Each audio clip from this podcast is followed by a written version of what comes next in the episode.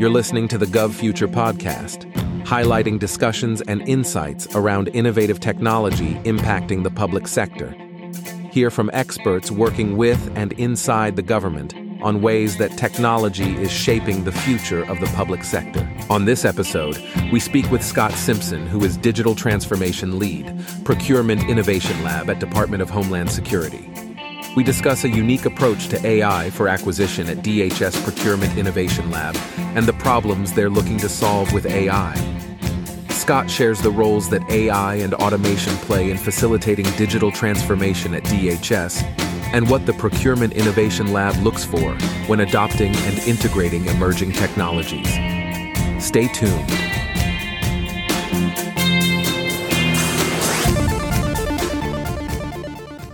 Hello, and welcome to the Gov Future podcast. I'm your host, Kathleen Walch.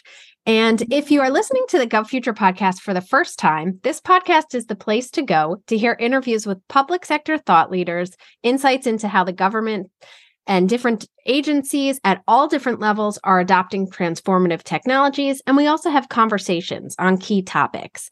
We really try and bring in the entire government ecosystem. So, from state and local to federal, some international as well, because that's what GovFuture is about. And if you're not familiar with our GovFuture community, GovFuture is the fastest growing community of government innovators. You can learn more at govfuture.com, and I'll make sure to link to that in the show notes as well. But we really do try and bring together that entire ecosystem, have these conversations.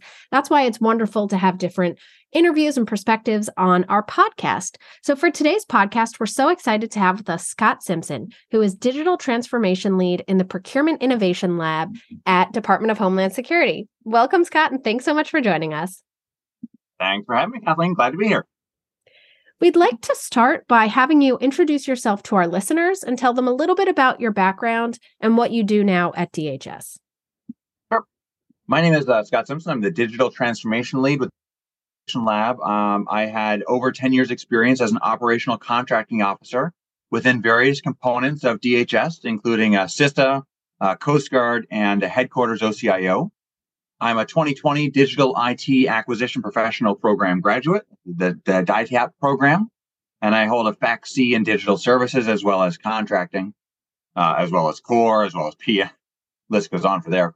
Uh, I'm a certified Scrum Master and just like an all around uh, agile enthusiast, uh, graduate of American University School of International Service and Washington College of Law. Um, and as a kind of my day to day job is as an innovation coach. And so at the Procurement Innovation Lab, we coach teams in how to use uh, procurement innovations uh, to streamline their procurements. I always say uh, better, faster, smarter. Uh, we fully empower those teams. And so we are sharing our lessons learned as coaches not as a tiger team, so that they can uh, do things like reduce entry barriers and have more businesses compete. They can do things like uh, increase their time to award, so that or shorten their time to award uh, between when the solicitation was awarded and uh, and release and the time that it's awarded. They can do things like uh, increase competition and um, and just overall get a better uh, mission outcome for the program. Uh, that's my day to day, and uh, I love it. I've been doing it for uh, almost five years now, amazingly. Yeah, that is amazingly. And we had the opportunity to have Scott join us at our GovFuture Forum DC event. So, for our listeners, if you're in the DC area, I encourage you to check that out. And we'll also um, link to that in the show notes as well, where Scott was able to join us. And uh, it's always nice, you know, to, to really kind of see what other agencies are doing, have that nice collaborative space to share. So, we talk a lot about technology in general and how it's you know it it's used to help edu- or transform what we're doing. And when it comes to acquisition i think that you know acquisition is no stranger to that. So can you tell us your unique approach to emerging technologies such as artificial intelligence for acquisition at dhs procurement innovation lab and the problems that you're looking to solve with these emerging technologies uh yeah i mean there's just so many things right? Um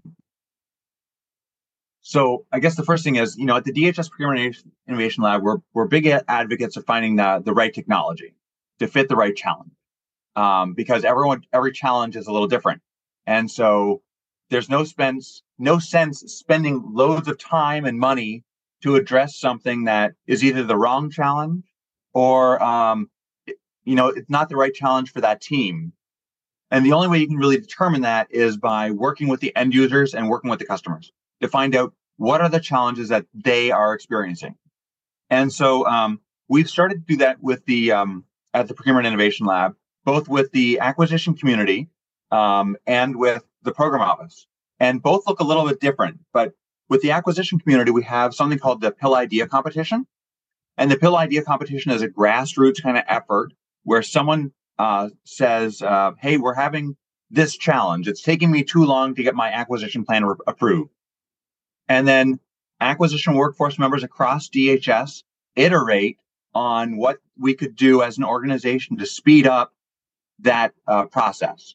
Um, whether it's the use of a technology, whether it's revamping um, how and who reviews that, whatever that is, everyone uh, submits their ideas and it's upvoted. And then the winning, um, you know, the the five that are, you know, the best or so, uh, get tested. And so we test then across those the enterprise, and um, it's not like just one of them is going to win. If there's one that's great and another that's great and another that's great, they might be coming at it from different aspects. One might be a technology, one might be a paper, one might be a review process or a policy thing. And we can implement all of those to really streamline it for our acquisition workforce. Actually, in emerging technology. The other way that we're doing it is with um, our procurement, our PIL acquisition workshops. And those are helping to facilitate the discovery process at the program office. So, you know, by designation, we're not a trade shop. We fall under the chief procurement officer. Um, we know that procurement is just one big part of that long acquisition process. So we work with our customers, with our program offices to help them really do a deep dive into what are their goals for the program that they're developing? What are the challenges that they're experiencing? What are their hopes and fears that they really want to bring out? Um, sometimes it's not even just helping um, with the program or the, the requirements. Sometimes it's just helping them to facilitate hey, who are your end users? Who are your customers? And again, it's not information that I have. I don't know who their customers are. We're facilitating this. I, I like to say that we're shining the flashlight into all the corners with them so that they can help map out their path forward because they are the stakeholder, right? We are trying to empower them. Um, and so when you traditionally think of agile and discovery, um, a lot of people just think of that in the realm of like IT or um, well, cyber, I guess, is the other big one. But what we've found with the PIL is that the PIL acquisition work, workshops, as well as the agile process, can really be a, applied and helpful to any traditional program and project, whether that's services, whether it's um, consumer based, whatever that is, has the same concepts and is really impactful. Yeah, it's great to hear that. You know, and I like how you said you need to talk to the end users, talk to the stakeholders that are involved. Yeah. Sometimes people get so excited, they want to move forward with adopting a new technology or a new process, and they forget to ask you know the people that it's going to impact the most right. and say they've got this great idea. Hey i've got this awesome idea. It's going to change the world. And then come to find out no you're the only one who's experiencing that problem. It's going to change your world but everyone else has solved that. They used a paperclip you know? Exactly. Or sometimes you will, you know, look to improve processes or workflows or and then you take away the tasks that the people really enjoyed oh, yeah. and leave them with all the tasks that they hate and you're like you have just created a very disgruntled workforce mm-hmm. So it's great that you talk about that. I think that, you know, this idea too of digital transformation, improving processes, it's been around for a number of years and we're still on that journey. But it's great to have these collaborative discussions and be able to talk about that and really kind of move forward. So, how do you see you know technologies such as and these emerging technologies specifically such as ai and advanced analytics automation what role do they play in facilitating digital transformation at DHS? So I think it's definitely um, a really great question, and, and they can facilitate it in so many different ways. Um, the big way that we're looking at it is, um, and I won't speak for the whole agency, right? Because I'm not in that role. I'm saying we, the PIL look at it is, um, how can we facilitate or better facilitate like the, um, the acquisition workforce and the procurement workforce and those kind of areas. Um, and it's a really exciting time to be both working in government and procurement because we are on that edge of emerging technology and that edge keeps moving with us with the, you know, iterative AI and generative AI and everything else. And it's just going to continue to grow. Um, and so what I'm like really excited to see is how these technologies are going to help us to make the processes more seamless for all of the stakeholders. And what I mean by that is similar to how forms have evolved over the last 20 or 30 years. When people first started to digitize forms, right, they literally took the form and they turned it into a PDF and they called it a success, right? But now we we know that's not success, and everyone's starting to go back and say, yeah, that's really clunky and hard to fill out, right? How can we make it so that the end user can complete the form in a much more intuitive way? And I think that the procurement process and the, the big A acquisition process is no exception. Um, because procurement is just one, one of those bigger, one piece of the bigger acquisition project to move a program from the, the idea phase through everything they go through into deployment to help meet the mission. Um, and procurement is one of the, the, easiest ways to streamline everything going on. Um, but think about how many times during that process do we um, retype the same thing, right? It starts with a memo to whomever about this is my idea.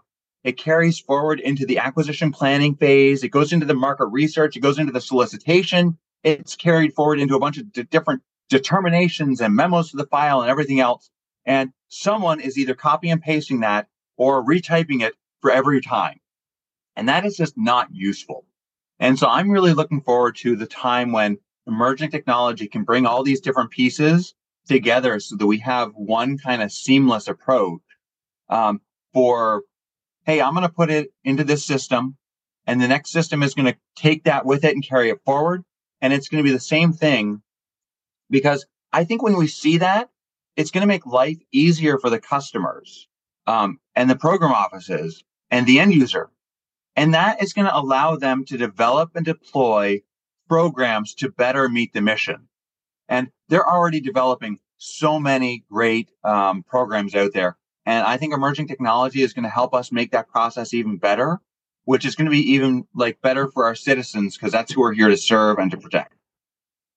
Yeah, I totally agree. And I think that as you continue uh, you know you ne- whenever you have a process right you always should be reevaluating this and saying how can i mm-hmm. improve mm-hmm. it how can i make it better do I still need this process? I think a lot of times, right? Sometimes people, you have a process and then you just maybe automate the process, but it's a bad process and you shouldn't do right. it anymore. Yep. So, yep.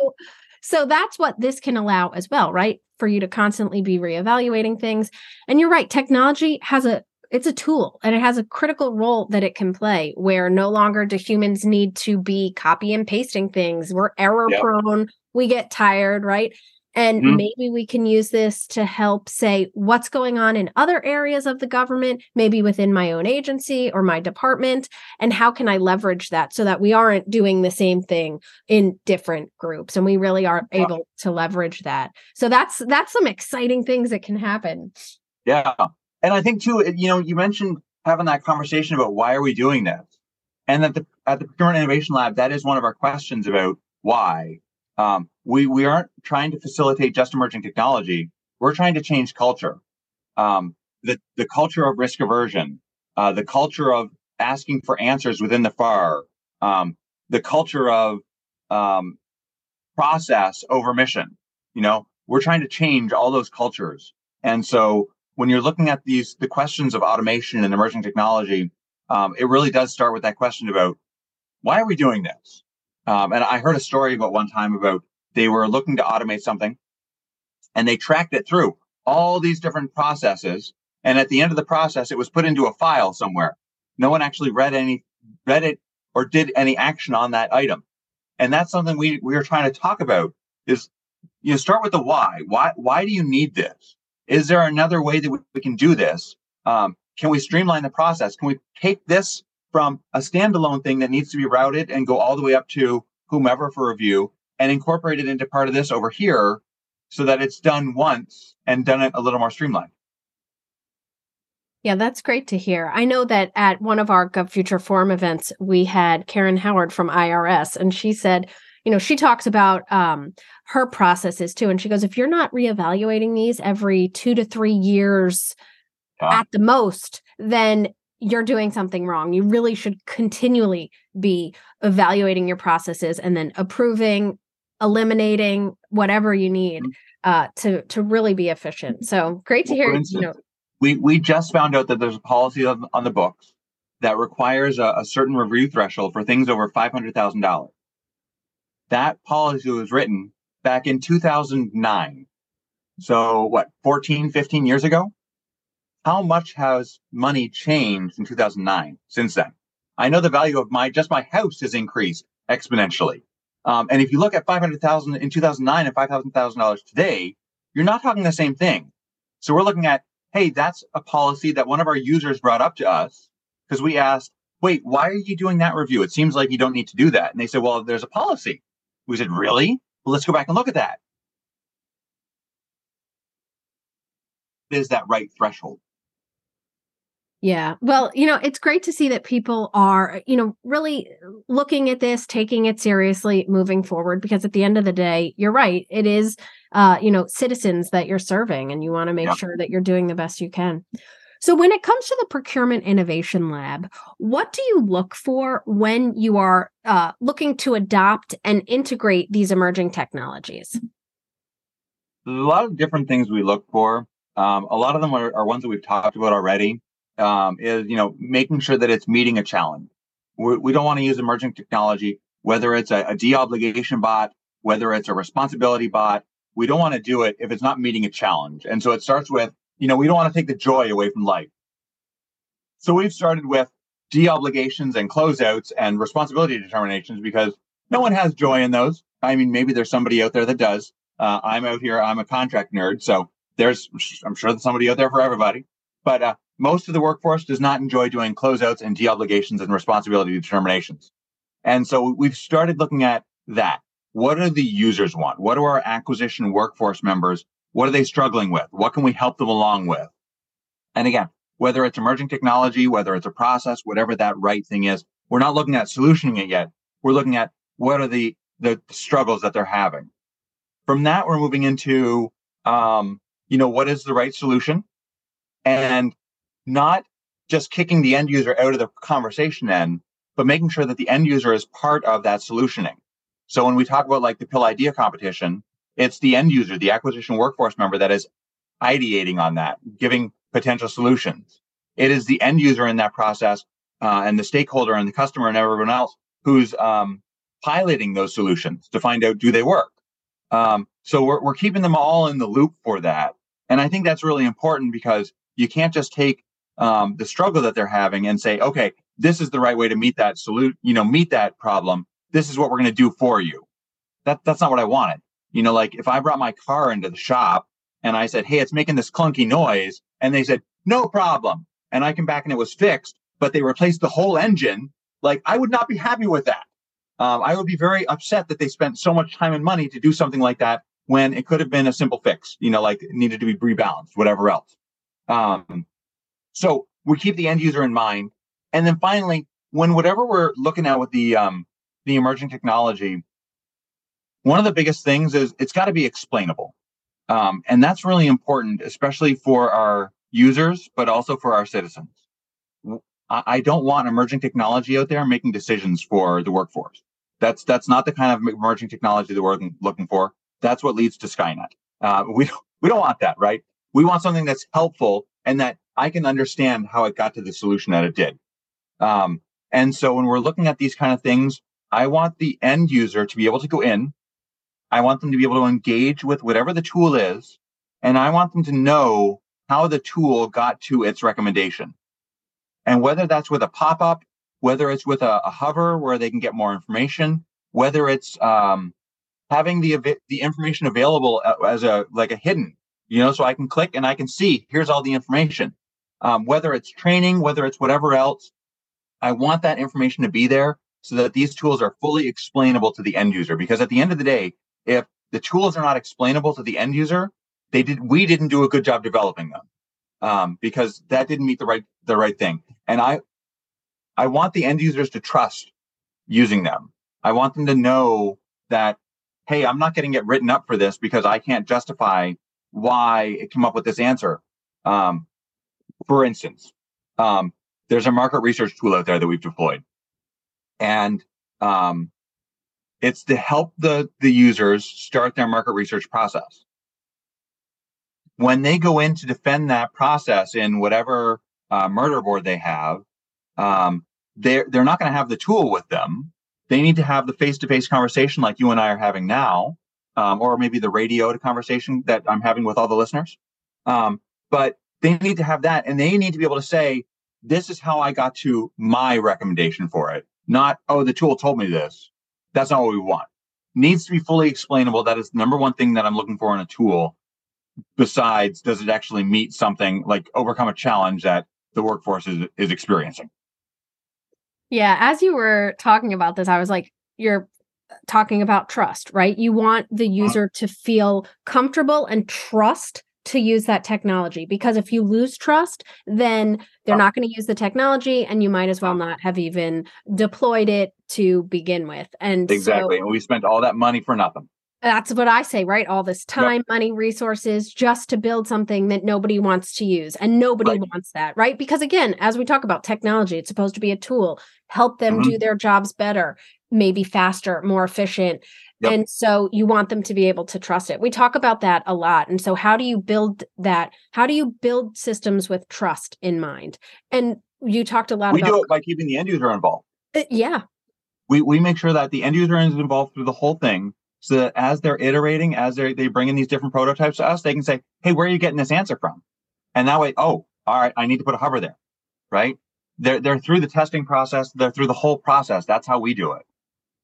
That's great. You also talked about, you know, you're trying to change culture, which is major, especially for government agencies what we've found is when people have a top down approach, right? And it's management, senior mm-hmm. management, and leadership talking about these technologies, really embracing them, it really does trickle down. And then uh, the end user feels more comfortable using it because they feel less threatened, right? It's all about trust. So they say, okay, this is just going to help me do my job better. This is a tool. They're not looking to replace me. They're not looking to take away the work that I enjoy. They're just trying to help me do my job better, more efficiently. We talk a lot about, uh, you know, the workforce as well and how we don't have enough people to fill the roles that we need. So you have to look at technology. Otherwise, you're never going to be able to get that done. One of the biggest ways that we've found to change culture is by empowering um, the contracting officer and the program manager at the bottom. And there's a, a section of the FAR that's normally unread. It's uh, FAR 1.102. And it talks about how the CO, when the FAR is silent, the CO is empowered to innovate. It's right there in the FAR. The CO is empowered. We are trying to take that language off the page and put it into practice by saying, hey, CO, you should go out there and innovate. You should do what you think is best to meet the mission, uh, to, to help your customer meet the mission and everything else. So that's where we're starting. Um, and we're hoping that everyone else catches up to that and, and does the same thing and supports that CO, that program manager, that COR, uh, so that they can do the right thing to meet the mission. Well, that is great to hear. I know that when it comes to government that you have some unique challenges that maybe you know private companies don't necessarily have so, what challenges or considerations do you need to consider when you are looking to adopt and integrate these emerging technologies in procurement processes? Yeah. And I think at the end of the day, that goes back to um, why we're in government to begin with. Um, like, I, I consider myself a civil servant, and the servant is a big part of that. I'm here to serve the citizen. And um, and like we all are when we're in government. And the best way that I can, so when I, as a citizen servant, um, I need to be making decisions that are right for them. And so when I'm looking at emerging technology, um, I'm, I'm looking at that. Is this going to help me make the right decision for the citizen? And, um, am I going to be able to explain that to a citizen if they ask? Whether it's Congress that comes down and asks for a report or whether it's my neighbor who asks, "Hey, why did why did you all procure it that way?" Um, I need to be able to like answer that citizen's question about that, um, and I, I can't just say, "Well, the tool told me to." That's like saying, "Well, the process told me to." Um, neither one of those is a good answer. Uh, we need to be able to justify that for the citizen. Some of the processes are in place to protect them, right? We don't want someone out there spending millions of dollars um, unfettered, uh, not for a good reason, right? So there are some checks that need to be in place, uh, but we need to have the right checks, and we need to be able to say, "This is why this check is in place. This is how I'm using this process. This is how I'm using this tool to better the citizen uh, and to meet our mission, which is helping to protect the citizen and our homeland." Well, that is great to hear. I know at a lot of our GovFuture Forum DC events too, we talk about this on panels. And sometimes people, you know, a lot of people like to make fun of the government, say that they're so slow, they're slow to adopt with technology and with innovation. But as we continue to have demos and presentations and panel discussions, we find that is not the case and that the government really is innovative. Um, but that we you know just need to um the government has unique challenges right? You need to serve mm-hmm. all citizens and you need to be able to serve uh different technology uh, education levels where some people you know they talk about how they still have fax machines and a lot of right? Private organizations do not but Heck, they're i heard about someone for... who still had a wired desk phone Is that really uncommon in the government? I don't know. It used to be. I know. But you know, and then some I laugh too because I have little kids and I'm like, they don't know some of these technologies that I no. grew up with. so Scott yes.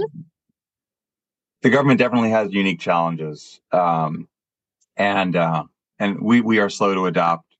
But I think that uh, some of the cultural changes that we're talking about here, if we can get them rolling, will um, go from procurement to finance to human resources to just have a trickle down effect um, and, and, a chain reaction to change culture across the board where we can move faster as a government because I, I know that it's starting. There's, there are great people out there who are starting to move fast. Uh, and that's great. We need to get other people to start moving along fast too, uh, so that we can we can jump onto these emerging technologies where it's appropriate um, and take advantage of them before the next new innovation technology comes along and I'm saying, I know someone who's still using email when I'm on the show next. All righty. Well, this has been such a wonderful discussion. I'd like to thank you so much for joining us today and for sharing your insights with our audience. Thanks very much for having me, Kathleen. Look forward to talking to you all again. Yes, we do too. And we'll definitely keep the conversation going. And listeners, if you've enjoyed this podcast, make sure to subscribe so you get notified of all of our upcoming episodes. Also, make sure to rate us or reach out if you have any guests in mind that you'd like us to interview.